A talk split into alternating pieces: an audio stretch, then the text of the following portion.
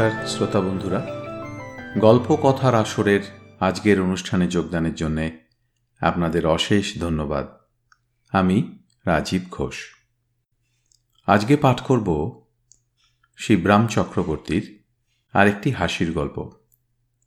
ঘোড়ার সঙ্গে ঘোরাঘুরি নবরসের হাস্যরসটি আমাদের শ্রোতা বন্ধুদের কাছে খুবই জনপ্রিয়।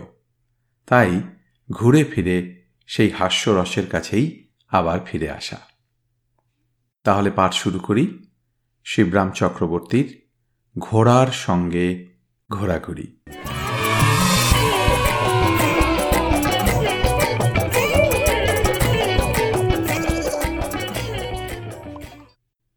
আর কিছু না, একটু মোটা হতে শুরু করেছিলাম। অমনি মামা আমার ব্যস্ত হয়ে পড়লেন। বললেন সর্বনাশ, তোর খুঁড়তুতো দাদামশাই। কি সর্বনাশ। কথাটা শেষ করবার দরকার হয় না। আমার মাতুলের খুঁড়ো আর জ্যাঠা স্থূল কায়তায় সর্বনাশের জাজ্জল্যমান দৃষ্টান্ত। নামের উল্লেখেই আমি বুঝতে পেরে যাই। খুঁড়তুতো দাদামশাইয়ের বুকে এত চর্বি জমেছিল যে হঠাৎ হার্ট ফেল হয়েই তাকে মারা যেতে হলো। ডাক্তার ডাকার প্রয়োজন হয়নি। জ্যাঠতুতো দাদামশাইয়ের বেলা ডাক্তার এসেছিলেন, কিন্তু ইঞ্জেকশন করতে গিয়ে মাংসের স্তর ভেদ করে শিরা খুঁজে না পেয়ে গোটা তিনেক ছুঁচ শরীরের বিভিন্ন স্থানে গচ্ছিত রেখে রাগে, ক্ষোভে, হতাশায় ভিজিট না নিয়েই রেগে প্রস্থান করেছিলেন। রেগে এবং বেগে। যে বংশের দাদা মশাইদের এরূপ মর্মভেদী ইতিহাস, সে বংশের নাতিদের মোটা হওয়ার মতো ভয়াবহ আর কি হতে পারে? কাজেই আমার নাতি বৃহৎ হওয়ার লক্ষণ দেখে বড় মামা বিচলিত হয়ে পড়েন।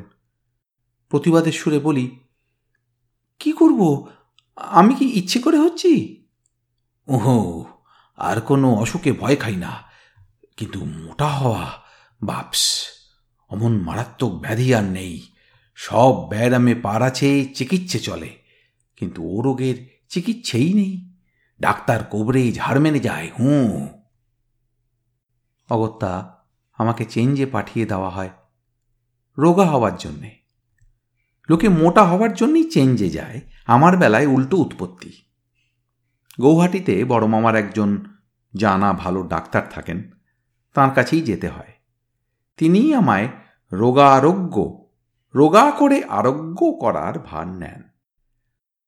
প্রথমেই তার প্রশ্ন হয়, ব্যায়াম ট্যাম করো?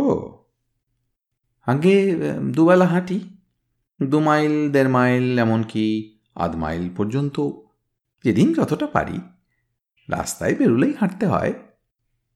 হ্যাঁ হাঁটা আবার একটা ব্যায়াম নাকি? ঘোড়ায় চড়ার অভ্যেস আছে? না তো সসংকোচে কই? ঘোড়ায় চড়াই হলো গিয়ে ব্যায়াম। পুরুষ মানুষের ব্যায়াম ব্যায়ামের মতো ব্যায়াম।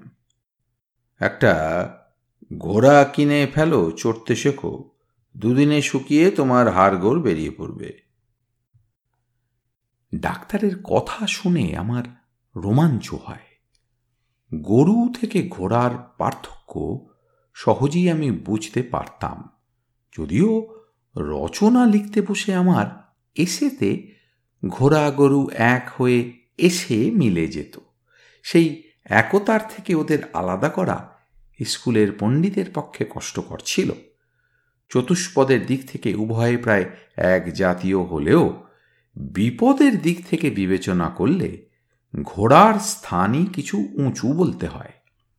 যাই হোক, ডাক্তার ভদ্রলোক গুয়াহাটির লোক হলেও গৌ গাবৌ গাবহ না করে গোড়াতেই গরুকে বাতিল করে ঘোড়াকেই তিনি প্রথম আসন দিতে চাইলেন। অবশ্য আমার নিচেই।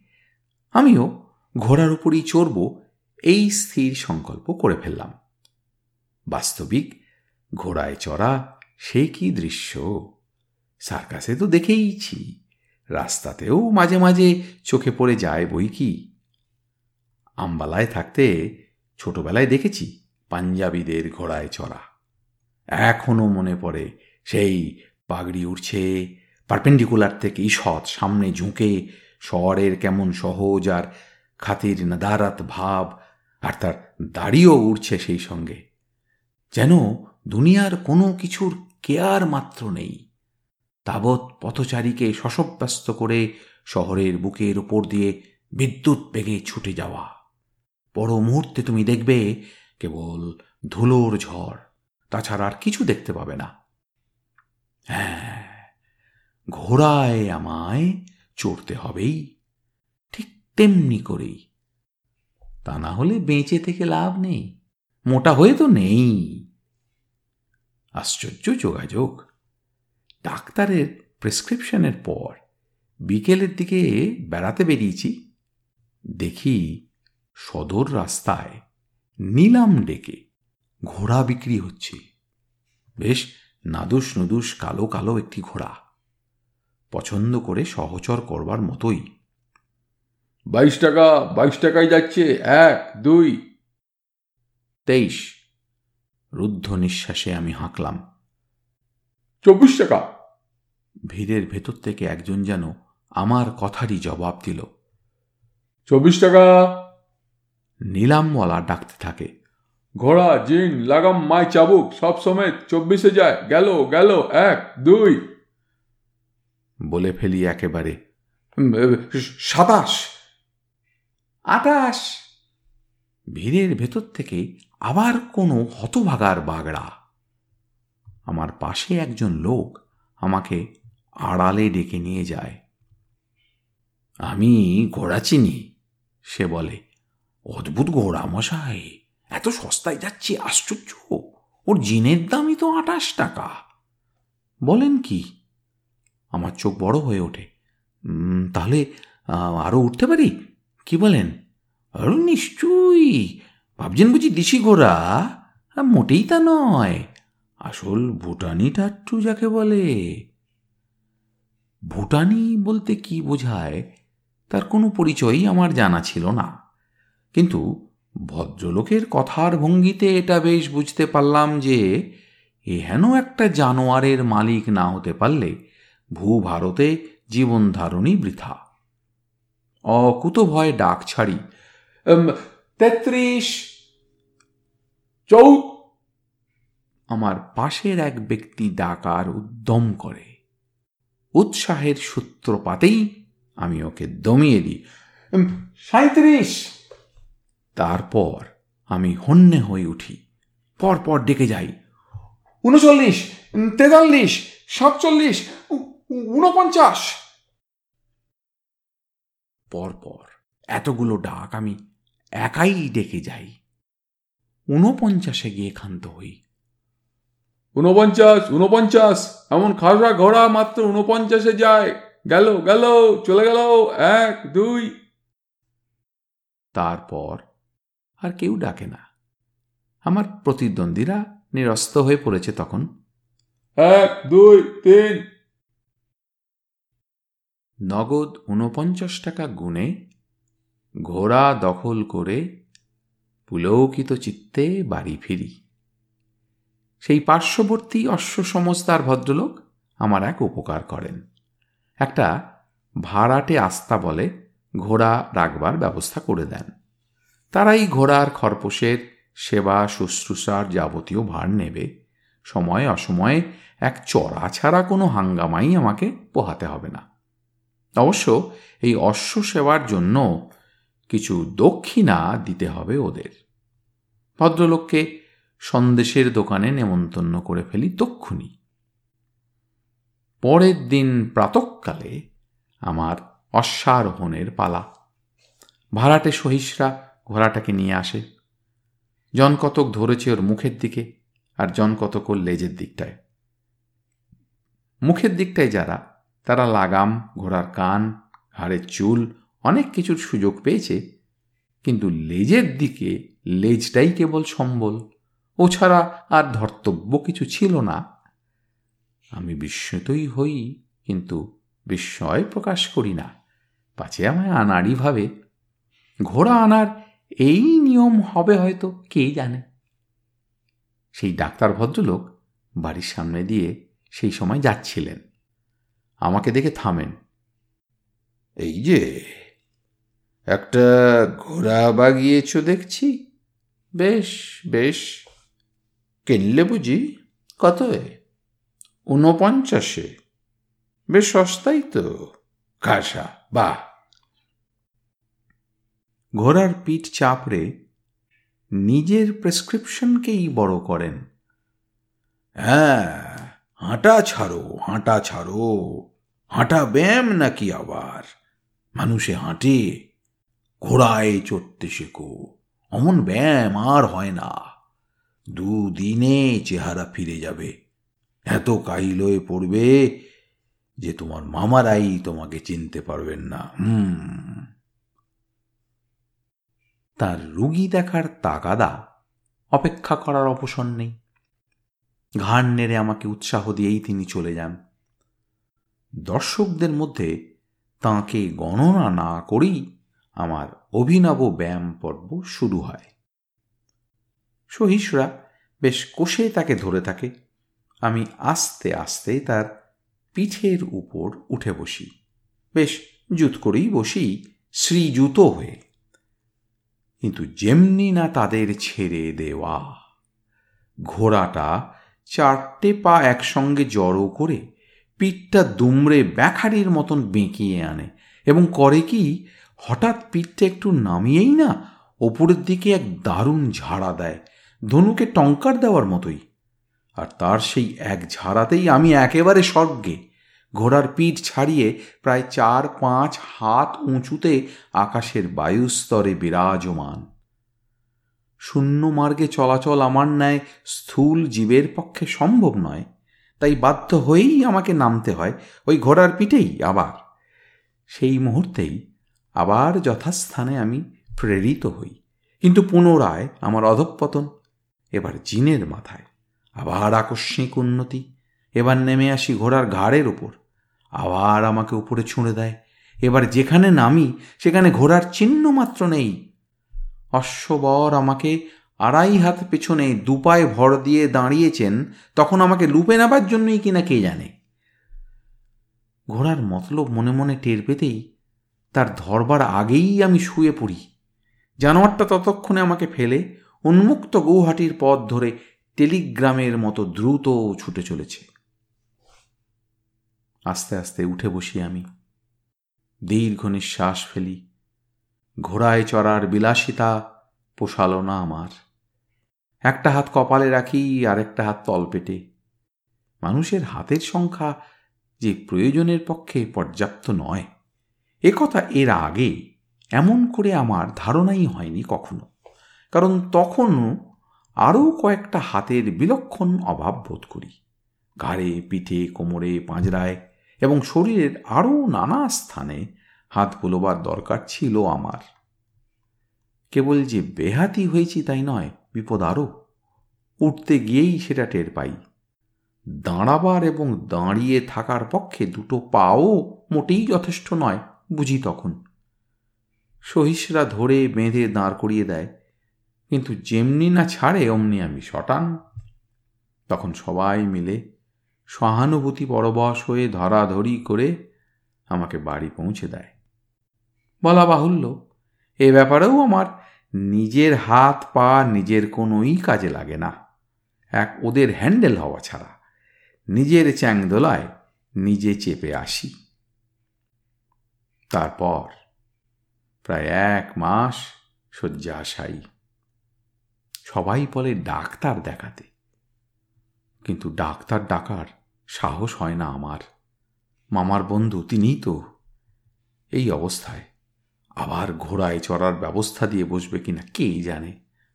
অশ্ব চিকিৎসা ছাড়া আর কিছু তো জানা নেই কো তাঁর। সেই পলাতক ভুটানি টাট্টুকে যদি খুঁজে নাও আর পাওয়া যায়, একটা নেপালি গাঁটটার জোগাড় করে আনতে কতক্ষণ? ডাক্তার? না। মাতৃপুরুষানুক্রমে সে আমাদের ধাতে সয় না। বিছানা ছেড়ে যেদিন প্রথম বেরুতে পারলাম, সেদিন হোটেলের বড় আয়নায় নিজের চেহারা দেখে চমকে গেলাম। হ্যাঁ এতটা কাহিল হয়ে পড়েছি নাকি?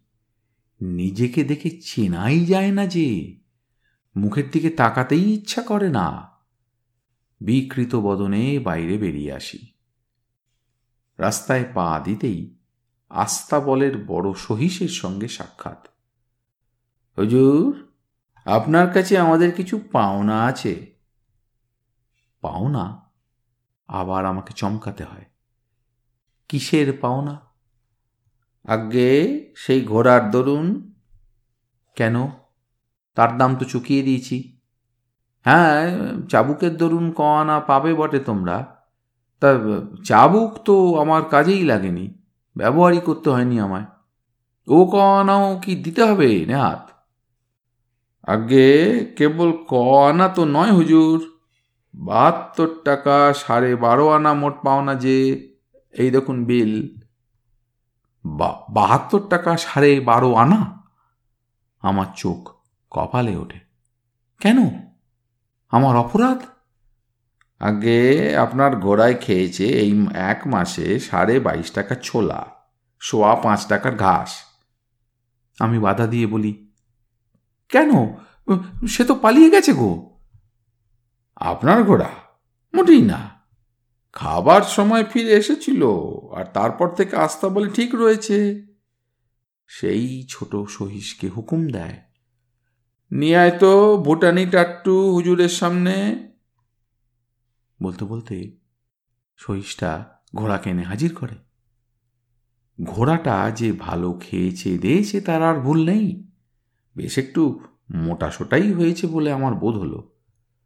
আমরা তো তবু ওকে কম খেতে দিয়েছি, দিতে পারলে ওর ডবল আট ডবল খেতে পারত। কিন্তু সাহস করে খাওয়াতে পারিনি। হুজুর বেজে উঠবেন কিনা ঠিক ছিল না তো। এর আগের সহিসটা হঠাৎ থেমে যায়। আর কিছু বলতে চায় না। পরবর্তী বাক্যটি প্রকাশ করার জন্য আমি পিড়াপিড়ি লাগাই। ছোট সহিসটা বলে ফেলে ওতেই চেপে এর আগে আর কেউ বাঁচেনি হুজুর। বড় সহিসটা বলে, এই তো ঘাস আর ছোলাতেই গেল সোয়া পাঁচ আর সাড়ে বাইশ। একুনে সাতাশ টাকা বারো আনা ভুট্টা খেয়েছে মোট দশ টাকার। ভুটানি টাট্টু না ভুট্টা ছাড়া ওদের চলে না। এই গেল সাঁত্রিশ টাকা বারো আনা দেখুন না, বিল। এর ওপর আবার বজরা। ছোট সহিষ্টি বলতে যায়। থাম তুই, বলে বড় সহিষ্টি তাকে বাধা দেওয়ায় আমাকে আর বজ্রাঘাতটা সইতে হয় না। বিল এনেছ? আমার খাল ছাড়িয়ে নিয়ে যাও। মনে মনে বলি খাল বিল এক হয়ে যাক আমার। এবার ছোট সহিসটা শুরু করে। তারপর ঘোড়ার বাড়ি ভাড়া বাবদে গেল দশ টাকা। ঘোড়ার জন্যে আবার একটা বাড়ি? আমি অবাক হয়ে যাই। আগে একটা গোটা বাড়ি নিয়ে একটা ঘোড়া করবি বা কি? ওদের তো খাবার ঘর কি শোবার ঘর কি বৈঠকখানা কি পায়খানা আলাদা আলাদা লাগে না? এক জায়গাতেই ওদের সব কাজ। কিন্তু হুজুর, ওই জায়গাটার ভাড়াই হচ্ছে মাসে দশ টাকা। আমার কথা বেরোয় না। সহিসটা খুব মোলায়েম সুর করে বলে, তারপর হুজুরের ঘোড়ার খিদমত খেটেছি, আমাদের মজুরি আছে, আমারই দশ পনেরো টাকা কিনা আশা করি হুজুরের কাছে? হুজুরের অবস্থা তখন মজুরের চেয়েও কাহিল। তবু মনে মনে হিসেব করে অঙ্ক খাড়া করি। তাহলেও সব মিলিয়ে বাষট্টি টাকা বারো আনা হয়।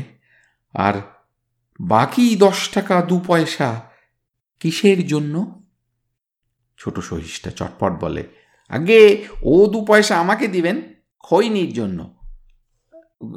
ঘোড়ায় খৈনি খায়? আশ্চর্য তো! আগে ঘোড়ায় খাইনি আমি খাবার জন্য ডলছিলাম, ওটা মুখের কাছেই। কিন্তু যেমনি না ফটফটিয়েছি অমনি হারামিটা হেঁচে দিয়েছে, বিলকুল খৈনি তাই বরবাদ। তখনই পকেট থেকে দুটো পয়সা বের করে ওকে দিয়ে দিই। যতটা পাতলা হওয়া যায়, দেনা আর শত্রু কখনো বাড়াতে নেই। বড় সহিস বলে, আর বাকি দশ টাকার হিসাব চান? জানো আর এমন পাজি আর বলব কি, হুজুর? একদিন বাড়ির মালিকের পকেটের মধ্যে নাক ডুবিয়ে একখানা দশ টাকার নোট বেমালুম মেরে দিয়েছে। একদম হজম। হ্যাঁ? বলো কি? আমি বিচলিত হই। একেবারে খেয়ে ফেলল নোটখানা? করকরে দশ দশটা টাকা? একেবারে। আমরা আশা করলাম পরে বেরুবে, কিন্তু না। পরে অনেক আস্ত ছোলা পেলাম, সেগুলো ওই ঘুগনিওয়ালাদের দিয়েছি, কিন্তু নোট বিলকুল গায়েব।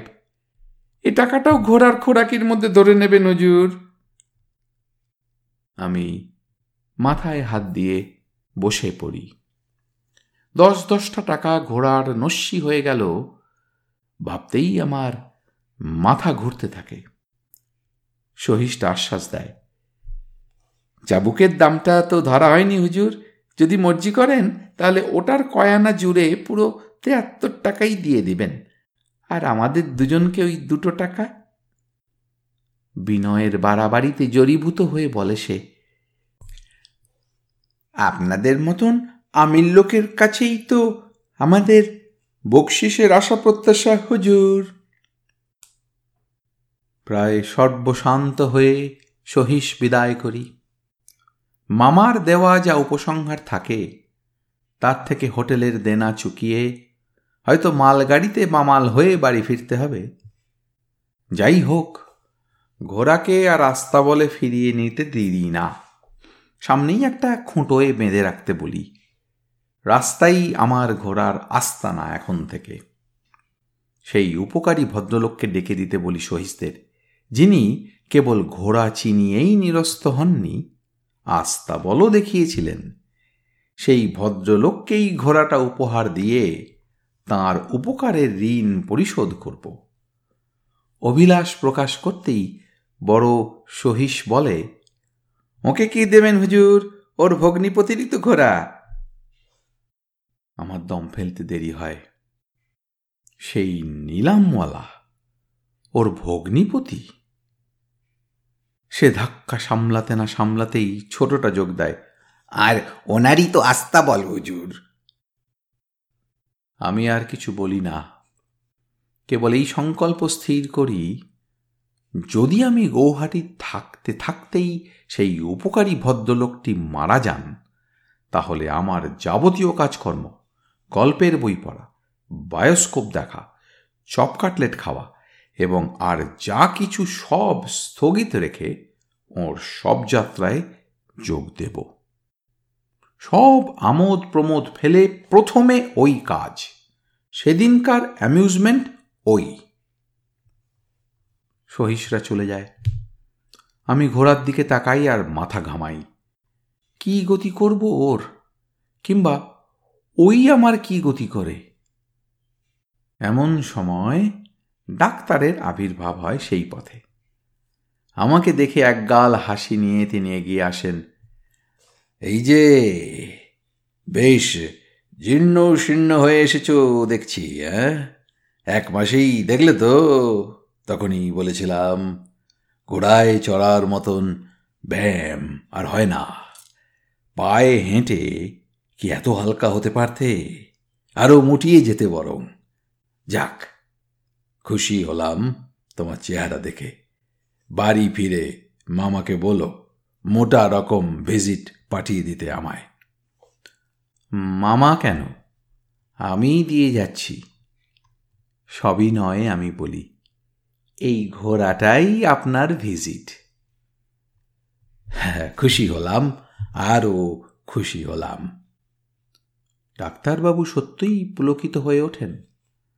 তাহলে এবার থেকে আমার রুগী দেখার সুবিধেই হল। ডাক্তারবাবু লাফিয়ে চাপেন ঘোড়ার পিঠে। ওঠার কায়দা দেখেই বুঝতে পারি, এককালে ওই বদভ্যাস দস্তুর মতোই ছিল ওর। পর মুহূর্তেই তাকে আর দেখতে পাই না। বিকালে হোটেলের সামনে আস্তে আস্তে পায়চারি করছি। তখন দেখি মুচ্ছমানের মতন তিনি ফিরছেন। হেঁটেই আসছেন শটান। আপনার ঘোড়া কি হলো? ভয়ে ভয়ে প্রশ্ন করি। আমার দিকে বিরক্তিপূর্ণ দৃকপাত করেন তিনি। এই হেঁটেই ফিরলাম। কতটুকুই বা পথ? চার মাইল তো মোটে। ঘোড়ায় চড়া ভালো ব্যায়াম বটে, কিন্তু বেশি ব্যায়াম কি ভালো? অতিরিক্ত ব্যায়ামে অপকারী করে। মাঝে মাঝে হাঁটতেও হয়, ভাই। বলে তিনি আর দাঁড়ান না। খানিক বাদে ডাক্তারবাবু চাকর এসে বলে, গিন্নিমা, আপনার ঘোড়া ফিরিয়ে দিলেন। কিন্তু ঘোড়া কই? ঘোড়াকে তোমার সঙ্গে দেখছি না তা? ঘোড়া যে কোথায়, তা চাকর জানে না। ডাক্তারবাবুও জানেন না। তবে তার কাছ থেকে যা জানা গেছে, তাই জেনেই কর্তার অজ্ঞাতসারেই গিন্নি এই মোটা ভিজিট প্রত্যার্পণ করতে দ্বিধা করছেন না। কর্তৃপক্ষের কাছ থেকে গিন্নিপক্ষ যা জেনেছেন, আমি তা কর্মবাচ্যের কাছ থেকে জানবার চেষ্টা করি। যা পঙ্কোদ্ধারায় সংক্ষেপে তা এই, অশ্বপৃষ্ঠে যত সহজে ডাক্তারবাবু উঠতে পেরেছিলেন, নামাটা ঠিক ততখানি সহজসাধ্য হয়নি। এবং যথাস্থানে তো নয়ই। দু চার মাইলের কথাই নয়। পাক্কা পনেরো মাইল গিয়ে ঘোড়াটা তাকে নামিয়ে দিয়েছে বললেও ভুল বলা হয়। ধরাশায়ী করে পালিয়েছে। কোথায় গেছে বলা কঠিন? এতক্ষণে একশো মাইল, দেড়শো মাইল কি এক হাজার মাইল চলে যাওয়া অসম্ভব না। কর্তা বলেন একশো, গিন্নির মতে দেড়শো। এক হাজার হচ্ছে চাকরের ধারণায়। আমি ব্যতিব্যস্ত হয়ে পড়ি। তৎক্ষণাৎ গাড়ি ধরে বাড়ি ফেরার জন্যে। খাবার সময় তো প্রায় হয়ে এলো যে এক হাজার মাইল সে এক নিঃশ্বাসে গেছে। খিদের ঝুঁকে তা পেরিয়ে আসতেই বা আর কতক্ষণ? ঘাট থেকে ঘোড়া না নামিয়ে গৌহাটিতে বাস করা বিপজ্জনক।